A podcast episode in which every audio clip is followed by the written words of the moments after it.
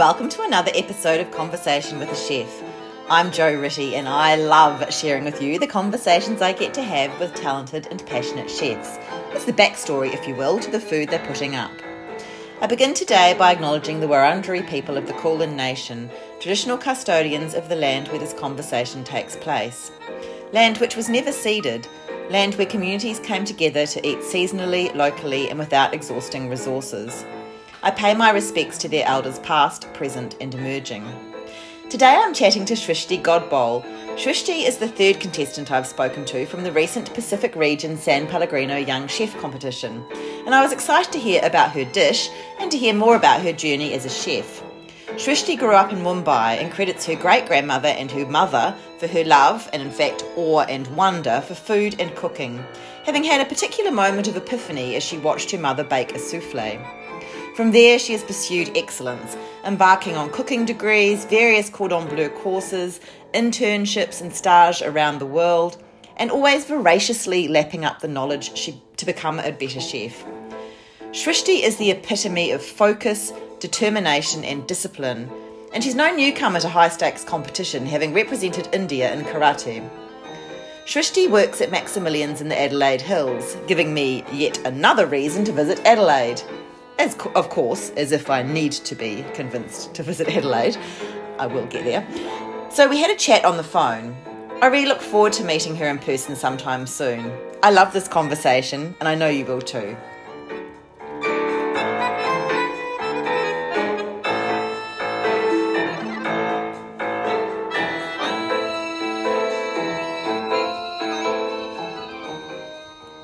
Shrishti. It's Jo Ritty here from Conversation with a Chef. How are you? It's lovely to talk to you. Thank you for your time today. No, it's lovely to talk, talk to you too. I've actually heard your um, podcast with Danny Valent, so I feel like I do know quite a few answers to the questions. But um, and that was such a great chat, and um, and that was before the um, San Pellegrino competition. So um, I suppose it's good to be able to have a chat with you after as well and book bookend that a bit. Definitely. but let's start off with um, where you are right now. So you're in Adelaide, is that right? Yeah, that's right. I'm in Adelaide. Yeah. And um and you're working at Maximilian's restaurant in Salador. Yes, that's right. Mm. So is that a big um winery? It is like it's it's it, it's I wouldn't say it's like a big big winery, but yes, it's they they have the name. They've been uh, they've been like one of the best restaurants in Adelaide. Mm. So it, it's a pretty beautiful place to work in. Mm. It's got a beautiful view, beautiful food, mm. beautiful wines. Lovely. And do you do is it do they have a kitchen garden at the um, winery as well? Yeah, they have a small kitchen garden. Yeah. Yes, they do. It's beautiful. I love the idea of that, of chefs wandering out to the garden to get yeah, herbs and things. It's lovely. Like just go to the garden, get your herbs. yeah, absolutely. So now um, I've had a chat to Robin and to Jackson, who also competed in the competition, and um, I'm really interested to hear how you know how it went for you and what your experience was, and I'd love to hear a bit more about your dish, the um, your take on the Nihari, if I'm saying that right. So let's start off with um, well done on competing in that competition because there were only 10 chefs in that uh, regional competition. So what made you what made you decide to go and take part in the San Pellegrino Young Chef competition? So basically, I heard about this competition, and I, have been wanting to take part in this competition for quite some time. Like uh, there was a time when I'd applied for it, and at that time I wasn't selected. It was quite two, three years ago.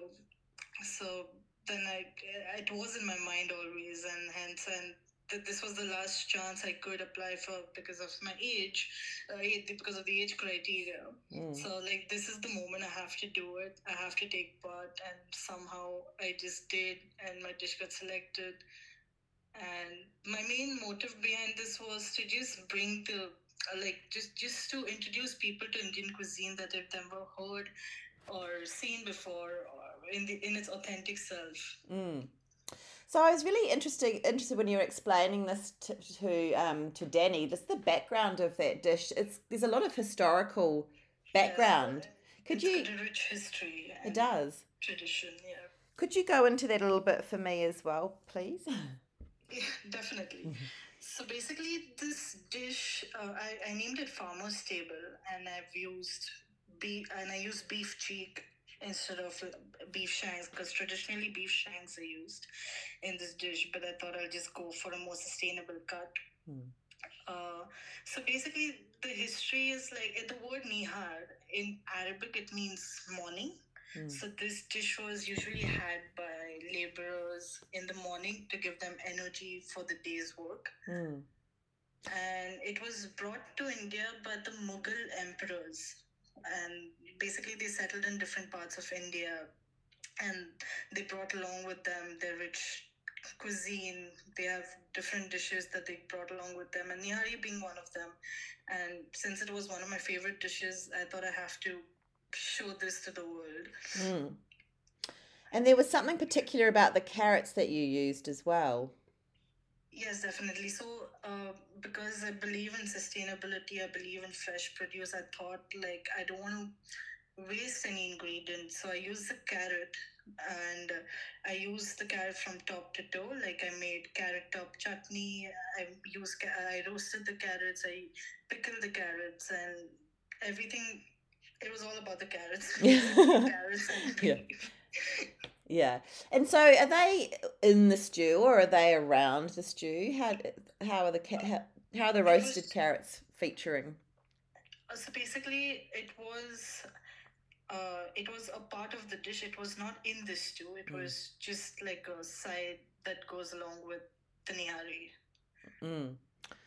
Amazing, and there were some pretty, pretty delicious sounding spices in there as well, cardamom and cinnamon and and cumin. And it sounded sounds delicious. definitely it's more like it's a winter dish so Yeah. every morning you have it you get the energy from it so the would spices keep you warm yeah, for sure. And and so would that have been simmering overnight, or how? If it, traditionally, when it was made, would would they make it the day before? traditionally yes they would start the day before Mm. and they they always start making the dish at night so first thing in the morning when it's ready people would eat it and Mm. it's it's more like a breakfast dish than anything else rich hearty breakfast Yeah. And I was reading too that some restaurants in that particular region um, always take a spoonful from the last um, pot, pot or whatever to make the new batch. Is that something that you're familiar with? uh, yes definitely like it just adds to the flavor Mm. Like the more you simmer it the more you you keep it resting the more flavor it develops Mm. Delicious. And so I know that you were judged on technical skills, sustainability of the dish, and and how it made sense in terms of gastronomy. And how did you go on the day? I think on the day it was really exciting for me personally, and uh, there was a time when all every, I, I was surrounded. My table was surrounded with different chefs wanting to taste my food because of the smell. The, it was just an amazing experience with technical skills and relating to gastronomy. Uh, I think my dish had like it really had like I said like it has a rich history and which I explained to everyone where it comes from, why is it eaten in the morning. Uh, so basically, uh, technic- uh, with skills, I had used the, carrot in different ways, and the beef cheek was simmered, braised slowly for four hours. Mm. So I guess it was a great, you know, great part of the dish to just serve it to the esteemed judges, and they all enjoyed it. And do they give you feedback in those competitions, or how does that work? During the competition, I got no feedback. But after the competition, during the award ceremony, I spoke. I got a chance to speak to the judges, and they just said that they loved the dish so much that they wanted to keep having more and more of it. And that was a win for me because yeah, I just went into the competition without thinking about anything. I was just like, win or lose, I have to participate, and that's what I did. And they love my dish. That's a win for me. That's it. Absolutely.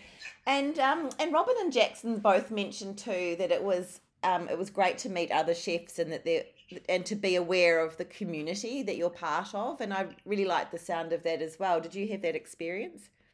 Uh, Yes, definitely. Like eh, I've always believed that you know, comp- competing in any competition is always beneficial because you get to meet so many people from different cultural backgrounds. You get to learn about their dishes. You get to learn about their cuisine, and you share the same with them. So Mm, you just keep learning and growing as a chef. mm.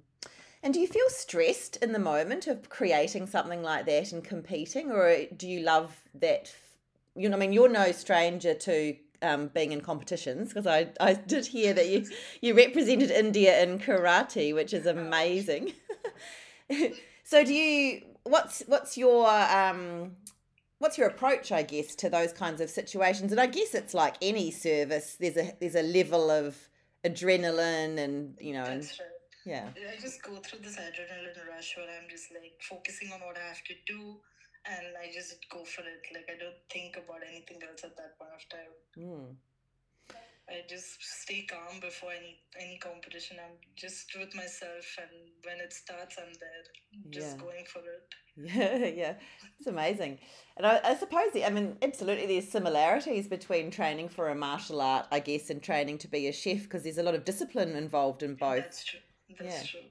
Yeah, It's more like uh, it, it just builds your focus in what you're doing, like months of practice, refining those flavors or techniques when it comes to both martial arts and cooking.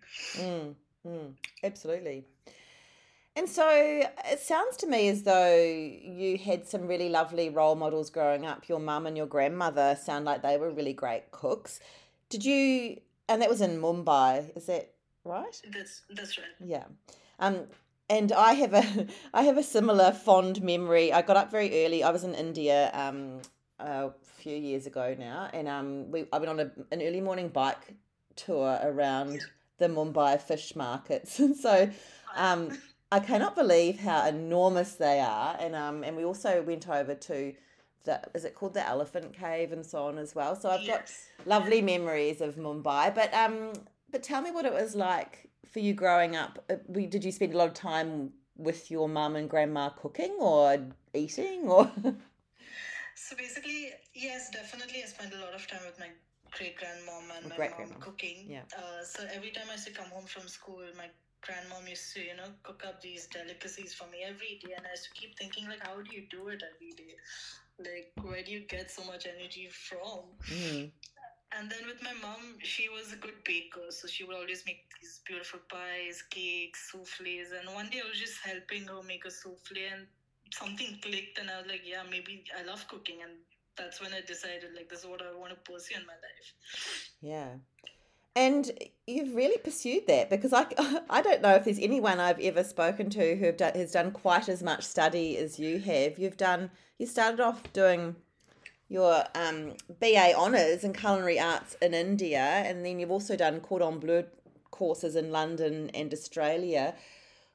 What is it about learning more and more for you? I just feel like the more you learn, the more better you get at it. Like Yeah. there's like like I always believe that there's no end for a chef to learn. A chef always keeps learning wherever he goes or she goes. Hmm. be it working in different kitchens or be it in be, be it going to different culinary schools Mm. like everyone teaches differently so you learn from every chef who's teaching you Yes. and you just improve your skills that way Yeah, absolutely.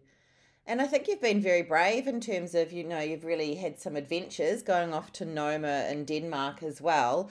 Um, was that, how was that? Three months at Noma just sounds incredible, but was it a bit nerve wracking at first? It, at first it was a bit nerve wracking but then the more i got into it the more i realized how much i respect food Mm. like noma was a place that taught me to see every ingredient from a different perspective Mm. even even if it was like a small ant on a plate it just there was just something different about it like I, and especially when chef Rene Redzepi used to work there's just a certain rhythm to his working and you just wanted to stare like you just wanted to see him cook see him work and that just was an inspiration for me Mm. And when you say you appreciate every ingredient, is that that they use those ingredients in a in an unexpected way or in a different way from what you were used to? or they use Yes. yeah yeah Because before that, I was never exposed to those kind of ingredients, and when I got to know that okay, you can do so many things with it, then I started doing some research, and I realized in India also up north, you make you use ants, you make a chutney out of ants. mm. So that then I started, uh, then I started recognizing each and every ingredient, and I'm like, okay, okay, so you can do this with this, you can do that with it. So it, Mm. it was just exciting. Like so many thoughts started coming in my mind, like innovative techniques, innovative creations. Mm. and do you what's your approach when you i mean do you think about food 24 7 I live for food. oh yeah. Great. Do you do you write things down in a notebook or do you read books? Do you look at instagram? What's your main kind of inspiration i guess I just write my notes down. If something pops up in my head, I just start writing it down. Like for me, I work differently. Like I can imagine a dish in my head, and then I start working towards it. Mm. While some chefs ha- know what they want to do, and they start working. They have it all written down, and then they think about the dish. Mm. So it, it just works differently. Mm. And how does it compare? You know, you've really experienced some different cuisines and different cultures. You know, Australian food versus Danish food versus Indian food. What what have been some things that have stood out for you? It's mostly how it's mostly the diversity that stands out for me because there's so much you learn from like again different cultures different traditions different cooking methods different cooking styles that's what stands out for me like it's it's just beautiful to learn different things in every different cuisine Hmm. Yeah, that's really amazing. And I think, so Shrishti, you've had lots of different experiences and you have travelled with cooking. What would be your advice to young people who are, or to anyone, I suppose, who was thinking about becoming a chef? I would just say that you know it's a hard job, but if you have the passion and willingness to commit, then just go for it. Like have an open mind, work with different chefs, work with the best to be the best, and never stop learning because it will only enhance your skills and. And I think most importantly, just cook with your heart and work hard. You'll be just fine in the industry then. That's perfect. Thank you so much, and thank you for your time today. Um, I hope that it's sunny in Adelaide, um, and that you have a nice evening. But um, I really have loved talking to you. Thank you, Shrishti. Thank you so much. It was a pleasure talking to you. Okay, bye. Thank you so much for listening to this episode of Conversation with a Chef with Shrishti Godbole, a contestant in the Pacific Region San Pellegrino Young Chef Competition. You can check out Shrishti's Instagram at SRISHTI1392 for lots of lovely food. I'm also on Instagram at Conversation with a Chef, and if you want to read the chat, you can definitely do that by heading to www.conversationwithachef.com. And you know, I would love it if you told a friend about my chats, and you can, of course, follow me on Apple and Spotify podcasts. Once again, thanks for listening and have a great day.